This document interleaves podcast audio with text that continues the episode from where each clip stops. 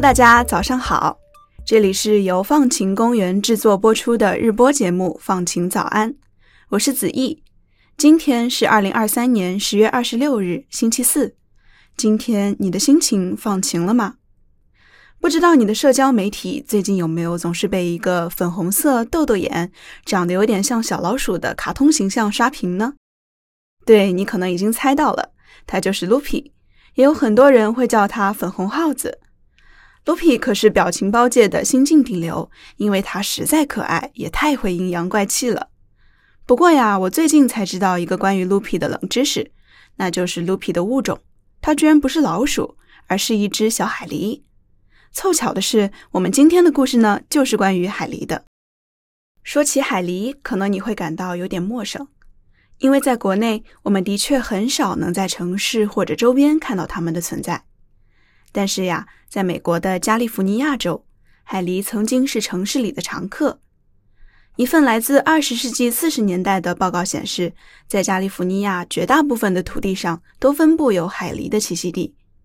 不仅如此，在北美的每一条河流上，你都可以看见海狸的踪迹。平均每不到两千米的河道上，就会有十七个海狸铸造的小水坝。在那个时期，人们估计整个北美洲大约生活着一到两亿只海狸。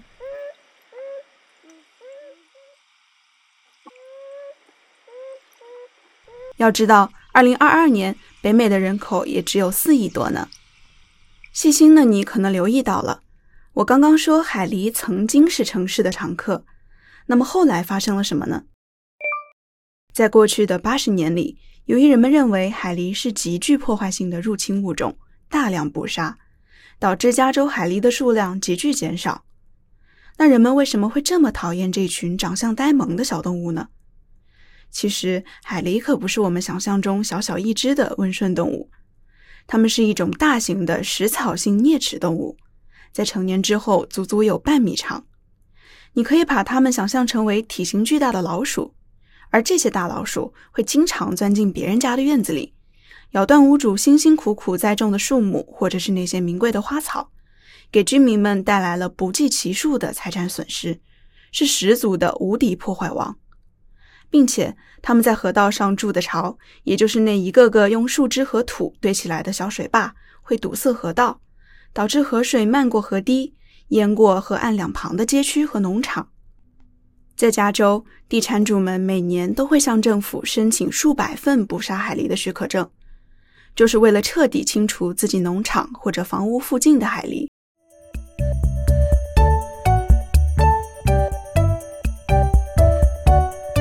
除了给人类的生产生活带来不便之外，海狸被捕杀还有另外一个原因：它们的皮毛其实是一种名贵的材料，常常被制作成高级大衣和围巾。这自然吸引了更多的人去成批的捕杀海狸。根据近些年来的统计，在北美，海狸的数量只剩下了大约一千万只，相当于之前的十分之一。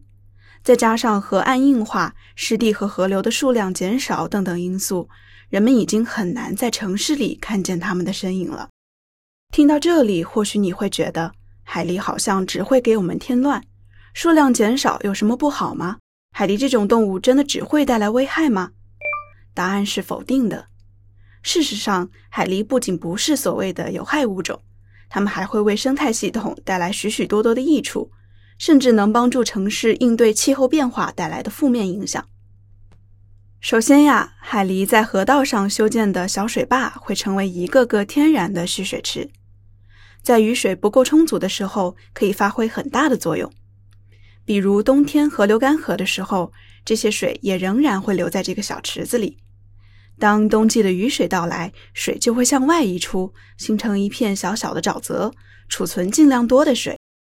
另外，通过减缓河道里水流的速度，海狸的水坝还能让更多的水渗入地下，而不是迅速的排到下游。这就意味着，通过这样的小水坝，枯竭的地下水也能够逐渐恢复。不仅如此。通过将水流汇集起来，海狸还加速了湿地形成的一个关键过程，那就是沉积。当水坝里的水流速度减缓，水中的泥沙就会沉淀下来，慢慢的，当这些泥沙不断沉积，上面就会长出一些湿地植物，而这些植物又会捕获更多的沉积物，最终海里的水坝就会延展成为一片充满海绵沉积物和有机质的宽阔草甸。海狸铸造的水坝绝对是一个绝佳的应对气候变化的解决方案。一方面，它能为不少其他物种提供栖息地，比如鳟鱼和鲑鱼的幼崽；而另一方面，这样一个小小的湿地生态系统还能增加湿度，降低旱季时附近植物群的可燃性，起到了抵御野火的屏障作用。所以呀，如果海狸从河流系统当中消失了，水流流速就会加快。不断侵蚀沉积物，把河道切割得更低更窄，最终湿地里的水会逐渐排干，湿地消失，周围地区变得更加干燥，越来越容易受到洪水的破坏。而这恰恰就是今天加州面临的景象。这么一看，海狸确实是名副其实的生态系统工程师了。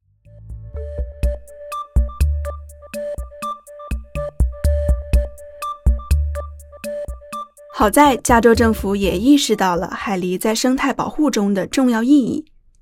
在今年的七月，加州政府就颁布了一条新的政策，鼓励市民们在面对海狸与人的冲突时，积极寻求替代性的解决方案，而不是直接捕杀它们。比如，在一本名为《Living with Beavers：与海狸共生》的指导手册里面，加州政府就给出了好几种防止海狸破坏你家后院的方法。包括在院子外面竖起栅栏，防止海狸进入，或者是给一些树罩起焊接金属丝网，防止被海狸啃食。在指导手册里，政府贴心地提醒大家，栅栏应该用焊接的铁丝制成，并且牢固地固定在地面上，这样海狸就不会把栅栏压坏，爬到栅栏下面或者从栅栏上面走过了。同时，政府还启动了一个海狸重新安置计划。希望在一些海狸数量减少的地区，重新为它们找到合适的栖息地。令人惊奇的是，在这个政策发出的两个多月后，就有人在加州的一条河流上拍到了一只海狸宝宝活动的踪迹。这对那些关注海狸保护的人们来说，简直意义非凡。因为啊，这是数十年来第一次有证据表明，有一个海狸种群在这个地方定居下来，并且已经开始繁衍后代了。加州海狸恢复项目的总监制瓦莱利·库克就说：“如果你在某个地方发现一只单独的海狸，这是一回事；而当你发现这里有一个稳定繁殖的海狸种群时，那就是另外一回事了。”其实，像海狸一样曾经跟人们一起生活在城市里，现在却越来越难看到的动物不在少数，比如生活在上海的青蛙。二零一五年就有一项调查发现，上海历史上存在的蛙类曾经有十四种，现在一大半都已经消失了。这是因为城市里从前的沟渠、水坑都被填埋，变成了冷冰冰的灰色水泥，蛙类失去了它们的家园。不过幸好，在上海也有不少人正在努力为这些小动物们找到一个新的家。比如，公益组织“自然之友”就发起了一个给青蛙造个家的计划。计划的名字也很有意思，叫“坑蛙”，水坑的坑，青蛙的蛙。二零零二年的夏天，上海持续高温干旱，志愿者们发现生活在外环林带里的蛙类没有办法正常的生存和繁殖，于是他们抱着试试看的心态，挖开外环林带的排水渠，往里面灌水。建造了一些人工的水坑，只是过了一个礼拜的时间，大家便惊醒地发现，水洼里面已经有了蛙卵。不仅蛙类成了这里的常客，壁虎、蜻蜓、刺猬和蛇也都被吸引到了这里来，形成了一个物种多样的小型生态系统。为了让蛙类也能在排水渠中顺利安家，志愿者们还尝试在水渠中搭泥坡。通过 show notes 里面的图片，你们也可以看到，外环林带步道两边的排水渠的两侧是陡峭笔直的。在我们人类看来可以轻易跨过去的排水渠，在青蛙看来简直是万丈深井。善于打洞的蛙类们面对这些硬邦邦的灰色水泥，实在是无能为力，根本爬不过去。在志愿者们搭起泥坡之后，蛙类们就可以更加方便的进出了。因为考虑到不能阻塞排水渠，所以志愿者们只是搭建了六十度的泥坡，这样既能帮助到蛙类，又不会妨碍到人类的生活。听完今天的节目，不知道你有没有想起一些小时候常常见到，但到现在却几乎不能再看到的小动物呢？欢迎你讨论留言。或许想要帮助它们并不是什么难事，就像给后院围个围栏，或者在水渠里挖个小水坑那样简单。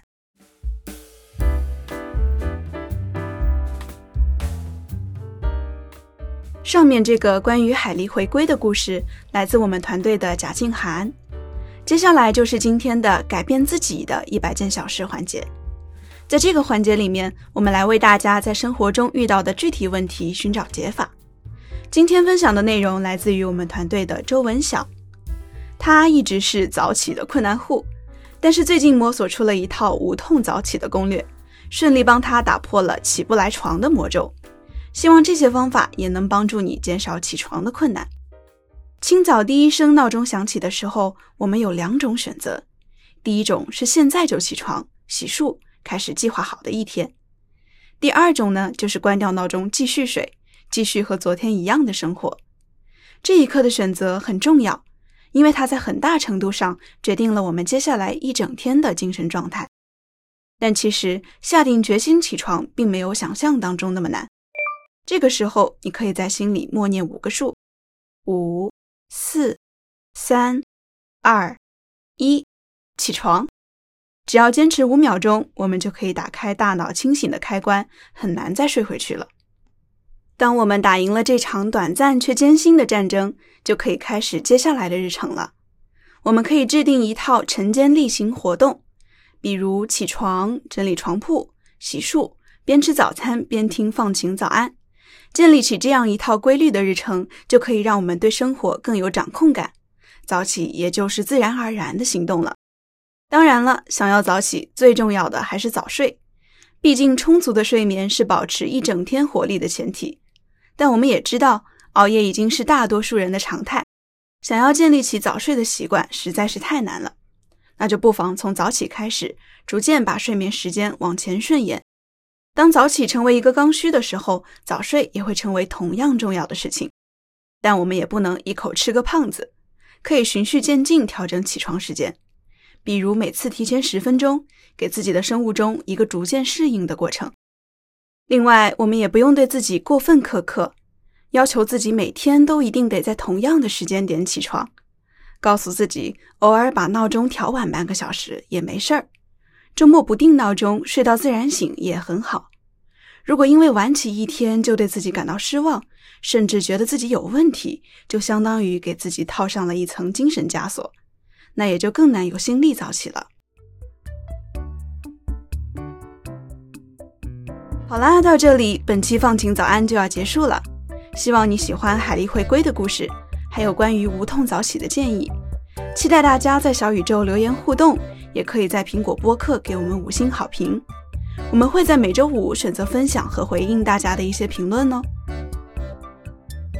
本期放晴早安的主播是我子毅，撰写文稿的是贾静涵和周文晓，文稿编辑是方可成，后期剪辑是曹瑞清，运营发布是贾静涵。放晴早安的前两季节目是和看理想共同制作播出的，我们的片头和封面都是由看理想制作的，在此表示感谢。同时，也要感谢生动活泼的徐涛和梦一老师为我们的第三季节目提供指导。放晴早安第三季由香港中文大学社会科学学院的社会科学与创新实践辅修项目支持。感谢收听，祝你拥有放晴的一天，我们下期再见。